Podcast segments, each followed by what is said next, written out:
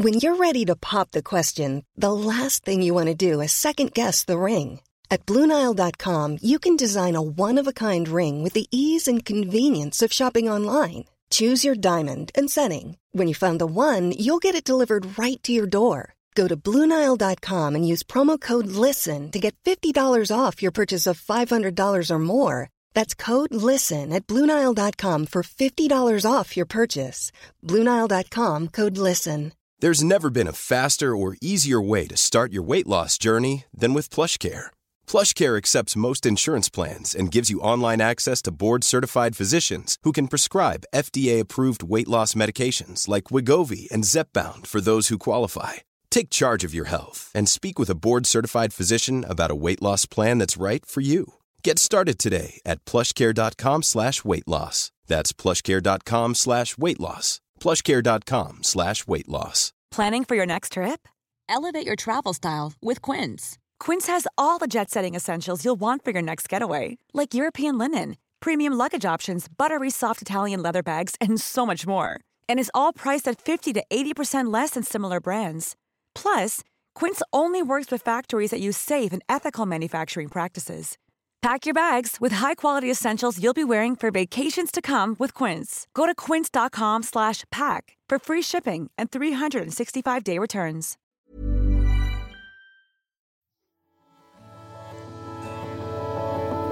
Hi, I'm Megan Gilger.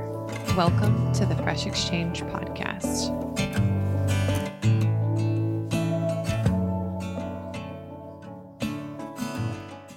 Welcome today, friends. It is a nice, rainy summer day. And I don't know about you guys, you know, in the winter, it feels really nice to have sunny days. But in the summer, it always feels really nice to have some rainy days. I think it's something about the just like juxtaposition of it, and that we have so much of something, abundance of something, that sometimes in order to enjoy it a little more, it feels nice to have the other. So I am just enjoying the rain because it always says to me, it's okay to slow down. It's okay to have a day of rest or a day to focus on getting something done inside, or to just, you know, take a nap. After a lot of warm days, it is always nice to have a good steady rain. And we aren't like the South, where when we get rain, it's just like downpour. We get those occasionally in the summer, but most of the time it's nice and steady, straight down, kind of misty. It just feels really perfect. And I am just enjoying that today. So that said, though, I wanted to talk about something that I personally am experiencing. So I realized I didn't tell you guys what we were going to talk about this week, but basically we're going to talk about deer. And that sounds funny to be talking about, but I just had the first time that in all of our times where we have a lone doe, a female deer, who is meandering our property, and she found her way to our pear tree and our apple tree and picked off individually all the little leaves on them. So I'm having to go back through all my ideas about how to deter deer naturally. And it's one of the biggest questions that I get is people ask all the time, like, you live on 15 acres. How do you keep deer out? So I wanted to share all the things that I've done, things I've considered, just things that I've learned in my research. And I needed to do this anyways because I was dealing with this, and I'll talk about how I plan to conquer that after we go through everything towards the end, what I plan to do. So I have a whole blog post today that is also connected to this with all the notes from this if you need any of those ideas. So no need to take notes. There's a blog post in the show notes that gives you reference to everything. But we'll just dive into this. I'm sure many of you have thought about this. Even if you live in a city or if you live in the country, deer are prevalent. Like, deer numbers are increasing. It's why we're seeing an increase in ticks. We're seeing an increase in all these other things. And when that happens, you know, and there's not enough food, they are willing to go into urban areas and things like that. So if you live in a city, or whether very deeply in the city, or if you live in a suburban area, you're not going to avoid deer. And it's not just us that live in the country that experience the deer's activity. And I personally love deer. I think they're beautiful animals. I love watching them, especially in the winter, just moving across the landscape. On our hills, we can see like their little black shadows, especially in the evenings. It's just beautiful. And I love it. But I don't love them in the garden, and I don't love them eating things of mine that I don't want to. But on the same note, I've had to realize that they're also here, that I share this land with them. They are part of the ecosystem, and it's about working with them, not against them, I guess, so to speak.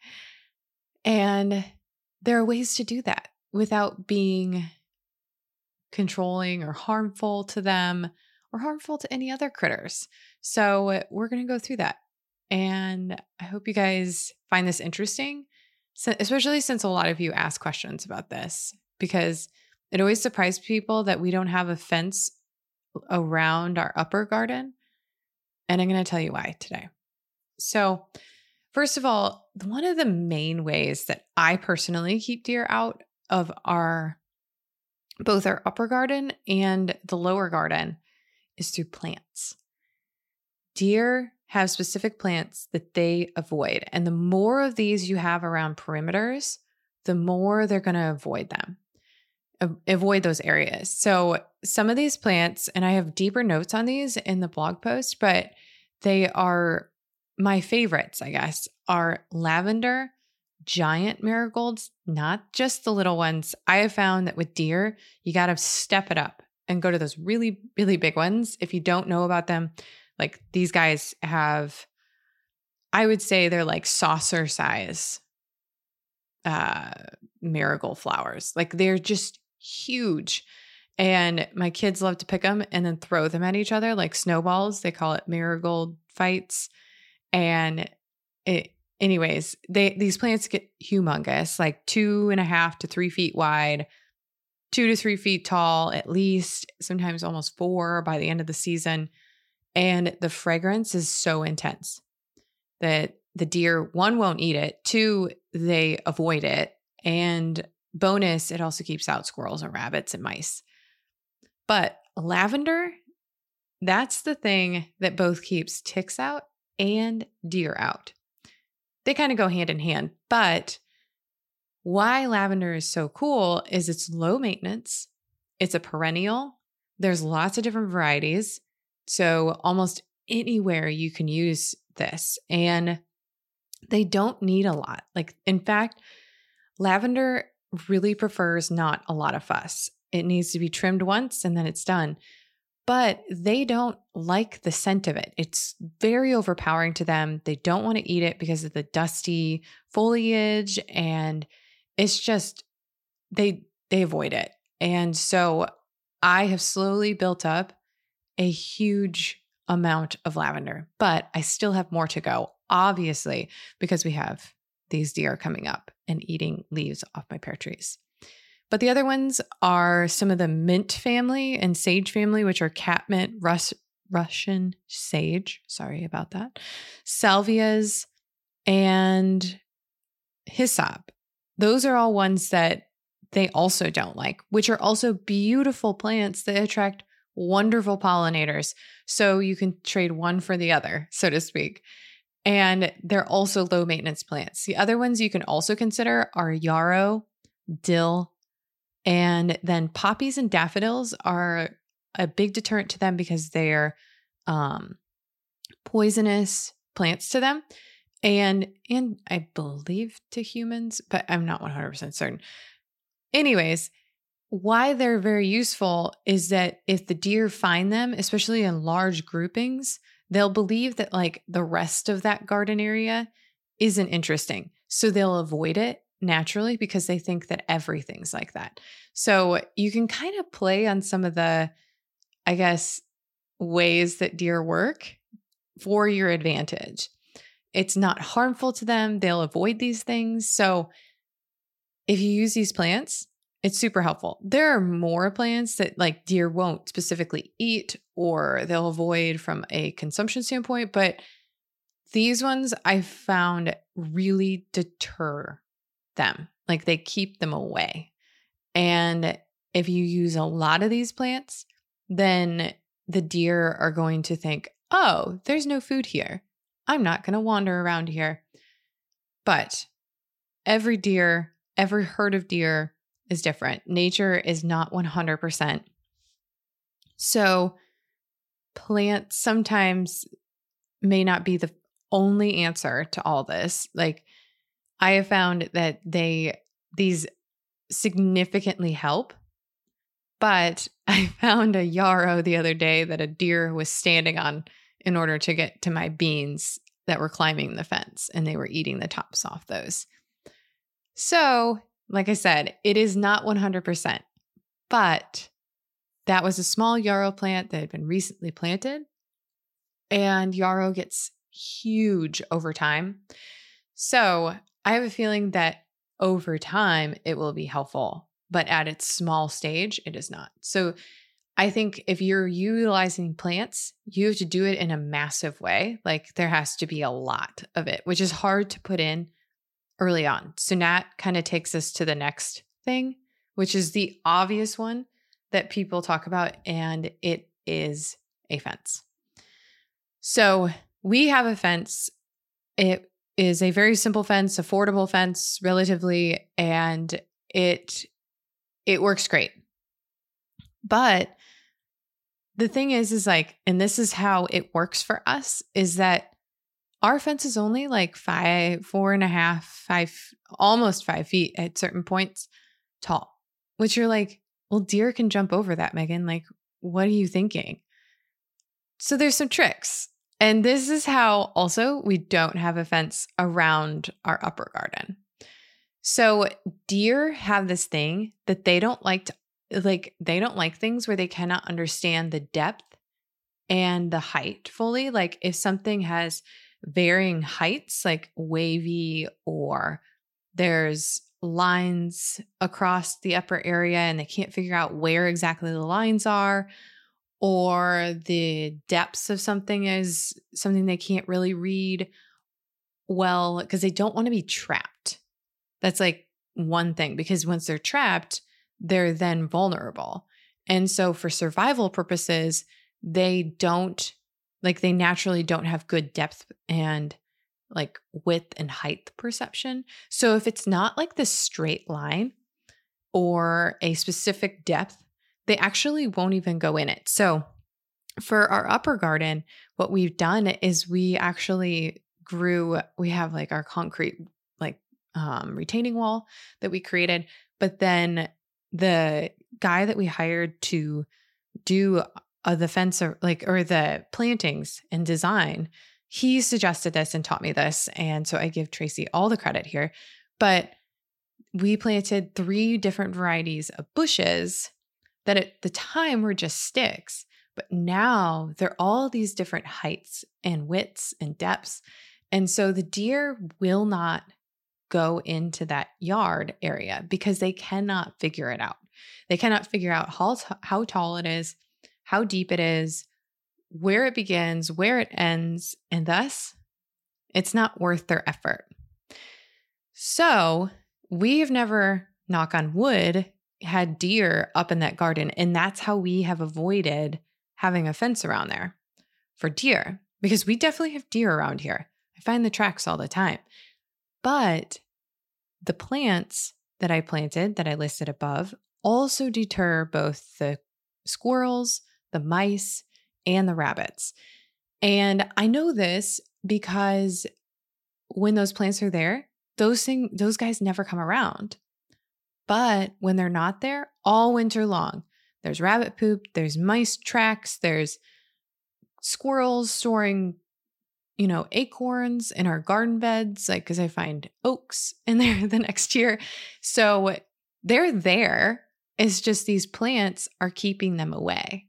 So that's how we've avoided a fence in our upper garden. But in our lower garden, what we've done is we grow things up that fencing at different heights. Like right now we have sugar snaps that are growing up them, and they'll bite at them like they're biting our beans right now, but they're not to a point that it's really deterring. Like it's really like a bad thing for those plants. Those plants will recover because they're not like eating them down to like no leaves or anything like that. Also, knock on wood for now. But if they do, the thing that we plan to do is we plan to use a fish line or string, because we have the posts that are like over 8 feet tall. And if you use fish line or string or some sort of like metallic looking thread or something like that, and you zigzag it or crisscross it, they see the reflection or like the glinting of the thread, and they'll avoid it. So it's simple like that. So you can actually avoid spending a ton of money on like an 8-foot fence with doing something like this. Now, if you have trees, this is different, and I'll get to that in a minute, but that is how we have avoided it. I have not found deer tracks or deer damage inside of the fence just yet. So I'm hoping we can avoid it. We shall see, because they're definitely testing the perimeter a little bit, but I will keep you updated on that one. But like I said, if we do, this is what we're doing, but we also have all of those plants on the exterior and some on the interior. So those scents are coming off from the inside. And so they may not be as interested, but willing to pick around a little bit and see what they can find. There's probably more work to be done, but that's part of the game, right? So the other thing you can also do is you can create like a perimeter of like rocks and things like that, because the deer do not like larger, not gravel, but like larger stones. And it's kind of like horses and pigs and giraffes and cows, like hooved animals. They don't like those because it makes them unsteady and can actually hurt their legs and their feet. So they don't like walking on that. So that's another way you can also do it naturally, but you got to put a lot of rock in, because it has to be, a pretty good depth where they can't just jump over it. But you can always put plants inside of there if that's your aesthetic. But there are a few other ways and things that I have found that are also helpful, that are a little more generic. Like they didn't really all clump together, but I feel like they're still super helpful. Is having a dog is oddly really helpful. So the dog urine is actually a deterrent to deer because they see dogs and coyotes as predators. So in foxes, because if they're in groups, they can hunt the deer. And sometimes dogs also indicate human activity. So they are kind of a helpful thing, and the sound they don't like as well. So like it's really odd for deer to find comfort around the scent of dog urine. So take your dog on a walk around your property and, let them do their business, I guess. Another thing that I found is that using light deterrents. So this, you can use a couple different things. So you can use motion lighting to scare them off. Some people use like motion lights on their garden. And so if a deer comes around, the light flickers and goes off, and the deer run off, because it means that maybe there's humans, maybe there's something that's going to get them, like it freaks them out, or a car, things like that. So the other thing which we have, and we're about to add a couple more, are these things called night guards. They are, I have a link to them in the show notes, but they're a solar powered light deterrent that basically you put on a post and they like flicker. The light flickers like in this like erratic way with like red and other colors that like our eyes can't see, I believe. And we have them around our chicken coop, and they deter all sorts of predators and pests, because what they do is they make the deer or the raccoons or the coyotes believe that their predator is there. And so even though it works like about, you know, it works for like a ton of different animals because of the eyes, like it's like the eye idea, like, you know, how coyotes, like their eyes will change depending on what they're doing to, in order to communicate to one another at night, which is fascinating, but the lights of their eyes will change. So it's kind of works in that way where like the deer would see it and be like, oh, there's something over there. I'm not going to go over there. So you can use those. And like I said, they're solar powered. So you put a battery in them and then they're good. Like you don't ever really have to mess with them again. The other thing that works really well is just netting. And I know people don't want to put nets and things like that over their vegetables or their plants or things like that, but it does work. And especially bird netting on your plants, which like we're putting bird netting on, we put it on all our berries and grapes because we love having birds around, but when you have birds around, it also means that they'll eat things. So sure, you still lose some things, but not nearly to the degree that we would if we didn't have the netting on there. So bird netting is pretty inexpensive. It's like $14 for a huge roll of it. And the pollinators can still get in, like butterflies and bees and things like that. But you're protecting it from the deer who can't really like get into it. I mean, they might. And if you're still seeing a lot of damage, you can put fleece over the top. This deters pollinators, obviously. So I would just put it on during the night and evenings when the pollinators aren't around and when the deer are. So that's kind of the beauty of deer is they're mostly nocturnal, though they can come around during the day. You know, I would say that fleece is probably the most helpful, but it's the least, it's the most difficult, I guess, to work with because you want it off during the day. Whereas the bird netting works throughout all of that time. But the one thing that bird netting does is it still can allow the deer to get some sort of access to the plant. And that's, you know, that's up to you, I guess, like what works for you.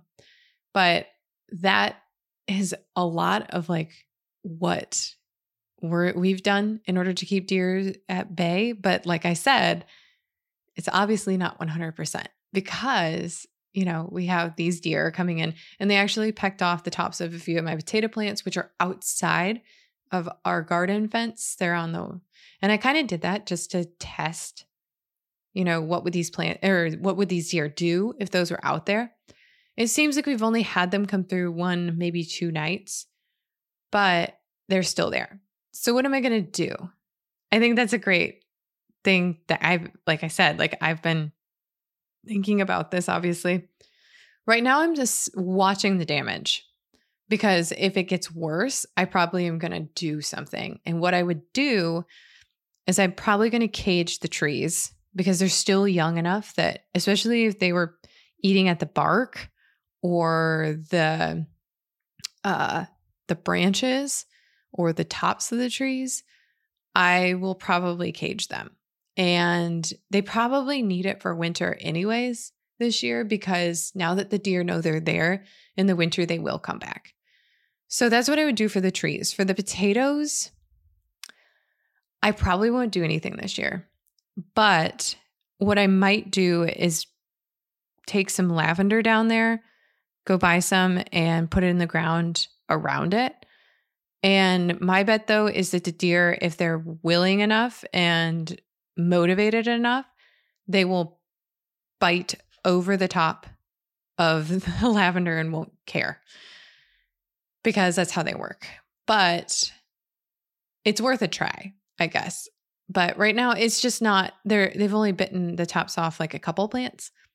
So I'm not really motivated to go out and make a change at this moment. The other thing I could do is put bird netting over the top of them at night, particularly, or fleece over the top of them at night, and protect them that way if I notice that, you know, there's a lot of damage.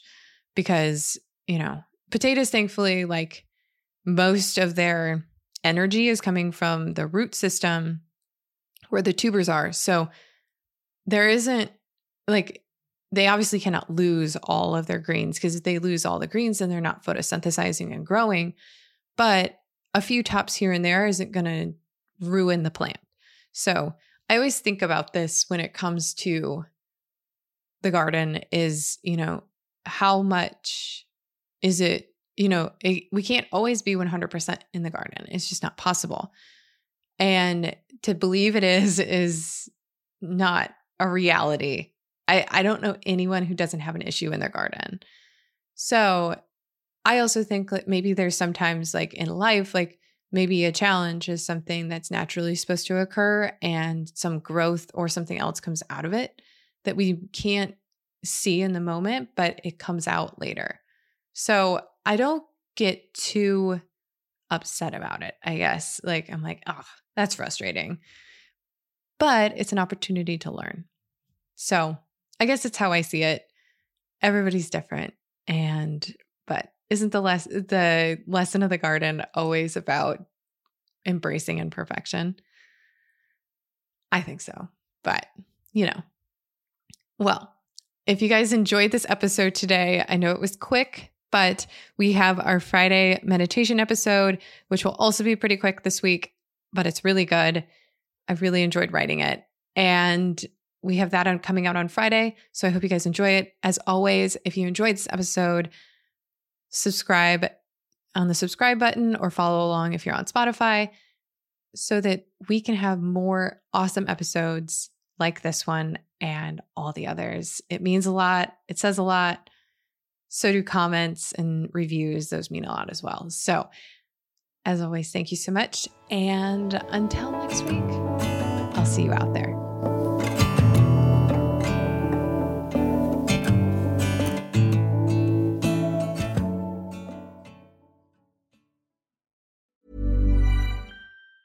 Planning for your next trip? Elevate your travel style with Quince. Quince has all the jet-setting essentials you'll want for your next getaway, like European linen, premium luggage options, buttery soft Italian leather bags, and so much more. And is all priced at 50 to 80% less than similar brands. Plus, Quince only works with factories that use safe and ethical manufacturing practices. Pack your bags with high-quality essentials you'll be wearing for vacations to come with Quince. Go to quince.com/pack for free shipping and 365-day returns. Imagine the softest sheets you've ever felt. Now imagine them getting even softer over time. That's what you'll feel with Bowl and Branch's organic cotton sheets. In a recent customer survey, 96% replied that Bowl and Branch sheets get softer with every wash. Start getting your best night's sleep in these sheets that get softer and softer for years to come. Try their sheets with a 30-night guarantee. Plus, get 15% off your first order at bowlandbranch.com. Code BUTTERY. Exclusions apply. See site for details. A lot can happen in 3 years, like a chatbot may be your new best friend. But what won't change? Needing health insurance. UnitedHealthcare Tri-Term Medical Plans, underwritten by Golden Rule Insurance Company, offer flexible, budget-friendly coverage that lasts nearly 3 years in some states. Learn more at UH1.com.